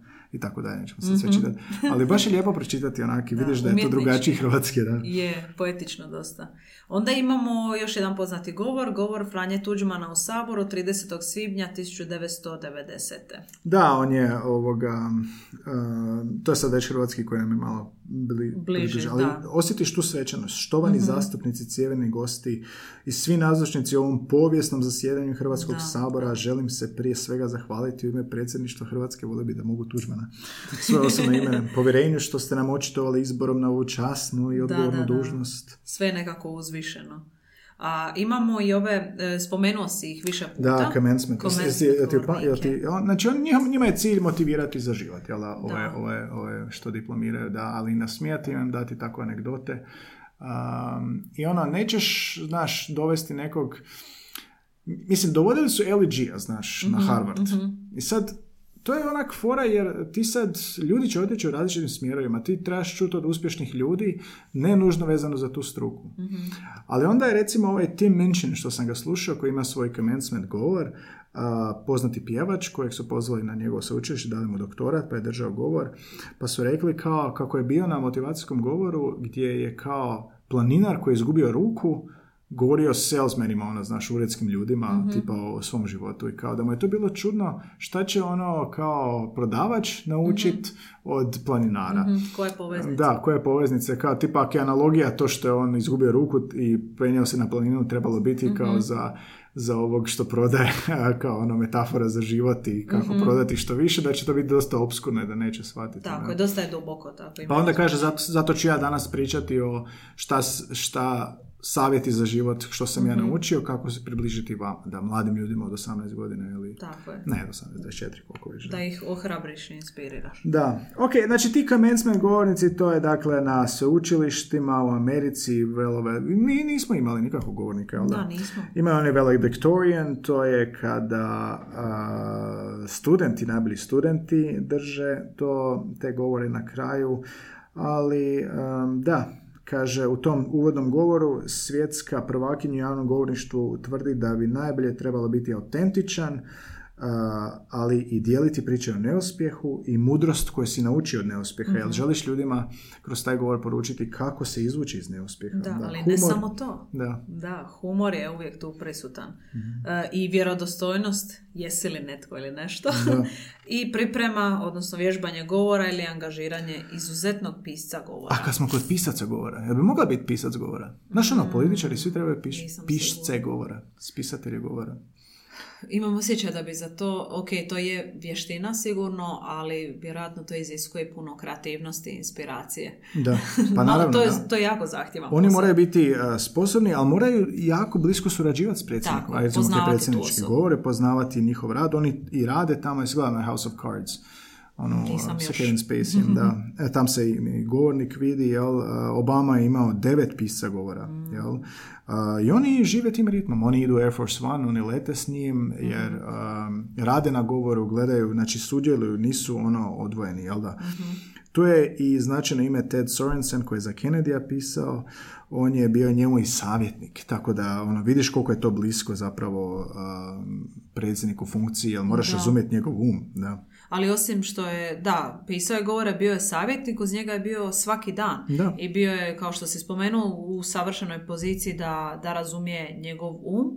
I bitna je ta intelektualna usklađenost, mm tu konkretno njih dvojice, koja je bila takva da je teško sa sigurnošću utvrditi tko je od njih dvojice pravi pod navodnicima otac neke rečenice koja je postala slavna. Da. Baš zanimljivo. Što se tiče samih pisanja govora, znači moraš kako oni zapravo surađuju? Znači izvršni organ, govornik i pisac govora, pa izvršni e, organ, odnosno predsjednik u ovom slučaju daje točke koje želi obuhvatiti u govoru, a zatim autor govora vrši vlastito istraživanje kako bi dočarao taj govor anegdotama, primjerima, mhm. Znači, on se, nije samo da mu ovaj recitira, znači nije to takav način, jel, daktilografija ili nešto, nego uh, sam pisac govora vrši, vrši vlastito istraživanje kako bi dočarao govor anegdotama, primjerima i kako bi približio ovo što ovaj predsjednik želi reći općem puku. Da, to je zaista za zahtjevno, zahtjevan posao. Da. I kao i uvijek ti tekstopisci će razmotriti publiku za govor koja. E, može varirati od sastanka čelnika zajednice u gradskoj vijećnici do međunarodnog foruma vođa i tako dalje. Spomenuli smo i djecu u vrtiću, znači to, ta publika je stvarno može biti raznovrsna. raznovrsna. Uh, sva, svašta, svašta smo pokrili. svašta. Htio biš za kraj recimo o fonetici reći, to je dakle, ovo kad nam je Tena bila, pitao sam šta je fonetika, jel? kaže da je to najčešće ljudi ne znaju šta je, pa recimo eto da opet to sad ovdje definiramo, rekla je znanstvena disciplina koja istražuje obilježaj ljudskog glasanja, naročito glasava u govoru, i na fonetiku imaš kao smjer govorništvo na, na Filozofskom Zagrebu, to je sturi govorništvo, doprinjeće se stručnosti obrazovanih fonetičara u profesijama podučavanja govora i govorništva, dakle govorničke škole, jel da, ili uh, fonetičari rade primjerice sa, uh, na HRT-u, na televiziji, mm s novinarima, voditeljima, spikerima, kad moraju usavršiti taj standardni govor. Da. Ne Bože slučajno da ne, ne priča tako, dakle ono, konstantno pratiti, savjetovati, analizirati. Poslušajte epizodu o preskriptivizmu. Da, vezane epizode su, dakle, Tenaš Ganec, naslov epizode dobar, dobar govor e, čini razliku, veliku razliku u tome kako nas percipiraju. mm to je njena rečenica. I ona je iz Demostena, dakle, fonetičarka, znanost o govoru, rekla je, dala je primjere kako radi, snimanje, meketavost, mhm. nazalnost, otklanjanje ono, od problema s disanjem do modu, moduliranje glasa, gdje mumljaš, kako otvaraš usta uh i mislim da bi svi zapravo trebali proći to, pogotovo mi koji sam... Da. Definitivno, svi. Bez obzira na to jeste li vi predavači. Znaš ono što je rekla, što se rekla za snimanje, pa kao si otkriješ. Ono. E sad, oni imaju metodu da snimanje, ali stane, stavite u kut ili si ovako staviš ruke iza ušiju kao da se stvoriš surround i onda govoriš i kaže da je to čak bolje od snimanja jer, se, jer je neposredno. Čuješ se Aha, odmah. Čuješ, odmah, čuješ se odmah da. govoriš. Da. I u kut da, da onako odjekuje i onda se bolje čuješ. Jesi probala to kad? Nisam sad se snimala iz kantuna. I za kraj smo imali nešto iz klasične gimnazije, um, oni imaju nastavu govorništvo od 95. i prva škola u Hrvatskoj Mhm. koji je taj predmet uveden i surađuju sa fakultetom filozofskim, s odjelom za fonetiku. I zanimljivo im je kad su pitali svoje učenike, svoje polaznike, što misle o tom Mhm. predmetu i je li govorništvo dostatno, dostatno zastupljeno. Što Da. su rekli? E, Katja, učenica drugog razreda, kaže Mislim da u obrazovnom sustavu u Hrvatskoj govorništvo nije dovoljno zastupljeno jer se mnogo mladih osoba boji ili srami izići pred publiku i izlagati svoj govor. Retorika bi u tome mogla pomoći mnogima. Da, je li dovoljno zastupljeno? Leda kaže nije ni približno zastupljeno na ovaj način kako je to bilo tijekom povijesti i retorička znanja se nažalost malo koriste u odnosu na prije. Bilo bi idealno da je retorika fakultativni nastavni predmet, ne, ne nužno obvezni, ali svakako da je ponuđen u svakoj školi. Da. Vidiš, svi se slažemo. Da, i sada prošli su taj, taj, a, taj fakultativni predmet u Da. školi i što kaže Vita I učenica? Vita. Vita kaže vježbe za govor će mi definitivno koristiti u, u usavršavanju dikcije. Njih ću koristiti usput u bilo koje doba dana, ne nužno prije držanja govora ili bilo kakvog jav- Pa javnog nastupa. Pri pisanju čak najkraćih govora sigurna sam da će mi dobro doći znanje o organizaciji govora i kaže u svakom dosadašnjem slaganju govora najveći mi je problem bio postaviti strukturu. Otkad pohađam retoriku, postavljanje strukture u govoru nije mi više toliki izazov. Fantastično smo stavili Vitu za kraj, jer mislim da ona govori o važnosti a, svjesnosti o govoru, a, edukaciji o govoru Mhm. i govorništvu koje nije umrlo, nego je i dalje prisutno. Tako je. Iako je u digitalnom svijetu Instagrama i svega i prezentacija, to je puno manje. Puno je vizualno više dobilo na dojmu u zadnje vrijeme nego... To još više kvari tu, Da. To usmeno izražavanje, nažalost. Da. Ali marketing ništa. Ljudi odlaze kod tene, jel, a, Mhm. prodaju. Ljudi koji su poslani, ljudi koji ne prodaju, ali e, dolazi popravljati glas jer su im, ne znam, rekli u firmi da ne mogu tak zvučati ili. Da, nešto. Ono, da. da. žele raditi na sebi. Kao što želiš učiti strani jezik, tako ljudi žele poboljšati svoj glas, svoj Tako je. govor. Eto, glasamo da se retorika uvede kao, ja bih čak rekla i obavezan predmet. Obavezan Može biti predmet. jednom tjedno, ali... Meni je žao da nije bilo, da, Da. meni je žao da nije bilo, jer ovoga, mislim da bi mi korisno bilo kasnije, ali to nije izlika. Da. Možeš a, ići lijepo na tečaj kod Tene, možeš a, promatrati govorničke škole, pronaći materijale, pročitati temeljci suvremenog govorništva i Veškarića, a, koja je zaista Biblija, ili ako ste više o marketingu, moć uvjeravanja autorice e, Španjol Marković, tako da nema izlika nekako za Tako to. Da. I uvijek se možete snimiti, poslušati, ne mora nitko znati i vidjeti imate li kakav problem, a i mi kao laici, kao nestručnjaci na ovom području možemo uočiti Da. što nam dobro zvuči i u čemu Ako ništa drugo, poboljšati. pišite u YouTube Commencement Speakers, jel Mhm. da, ako, ako znate engleski, slušajte te govornike, ja bih preporučio tog Admirala McRavena, Steve Jobs, 2005. Stanford, odličan, Obamini govori su super. I govornička škola i Veškarića. Da, da, govorničke škole. Kakve besplatne reklame. Molim vas, financirajte nas. Toliko od nas za danas, bili smo sažeti, imali smo dva sata strukturu. sažeti, da, imali smo strukturu. A, da, retorika, evo još jedna epizoda, Anja, 128. Jesi zadovoljna? I Jesam, ovo mi je sad, e, kao da sam znala da će mi biti jedna od najdražih. Jel ti je Jer smo i najdraže? ti ja imali puno, puno i primjera i svatko ima iskustva s ovima u životu. Da, da. I često uh, možda čak i ne priznajemo si da bi trebali pomoć. Mislim u smislu govora. Evo ga, ga je lud. da, da. Mislim da smo dali dobre primjere. Ali opet, ako smo nešto krivo iznijeli, dakle, nismo stručnjaci za govorništvo, dakle, koristili smo izvore.